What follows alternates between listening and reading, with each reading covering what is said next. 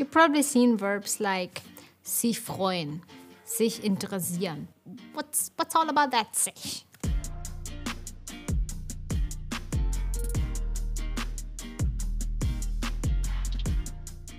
I want to talk about three verbs, special verbs. These verbs are not sufficient on their own, they need an extra little thing. And that extra little thing is sich. Sich is the reflexive pronoun. So instead of saying I'm happy, you say I'm happy myself. This is how you say it in German. So ich freue mich. Mich is the reflexive pronoun, so it goes back to you. Uh, or er freut sich. Sie freut sich. Wir freuen uns. Ihr freut euch. The reflexive pronoun is very similar to the accusative pronouns. So we have learned the accusative pronouns ich, mich, du, dich, and so on and so forth. So um, it's very similar to that one.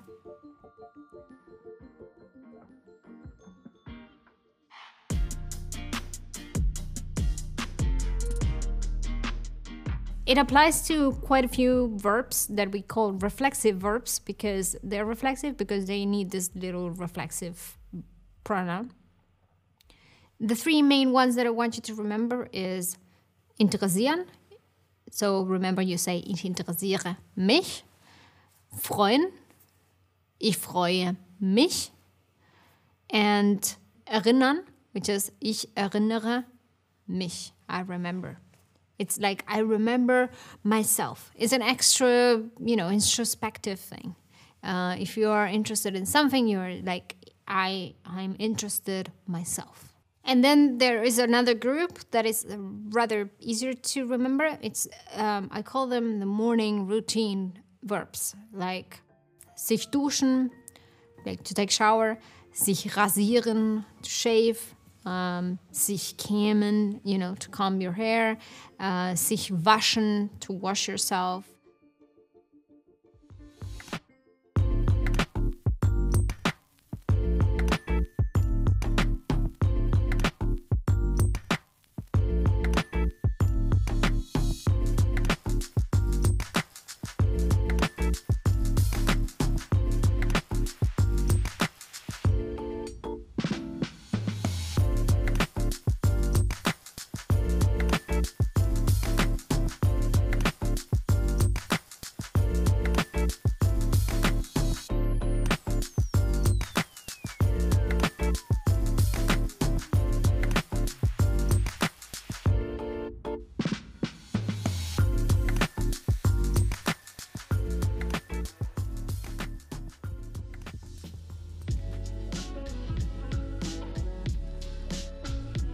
Verbs like sich freuen, sich interessieren, um, sich waschen, you know, the ones that you use in the morning, sich duschen, sich rasieren, um, and all you have to do is change that pronoun depending on the subject. So the subject and the reflexive pronoun had to be uh, have to be in concordance, right? Like if you have uh, sie, then it's sich. If you have er, it's also sich.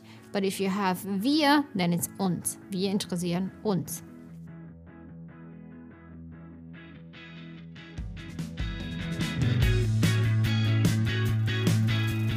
I'm just trying to find the angle, right? The right angle to explain this so that it's not frustrating.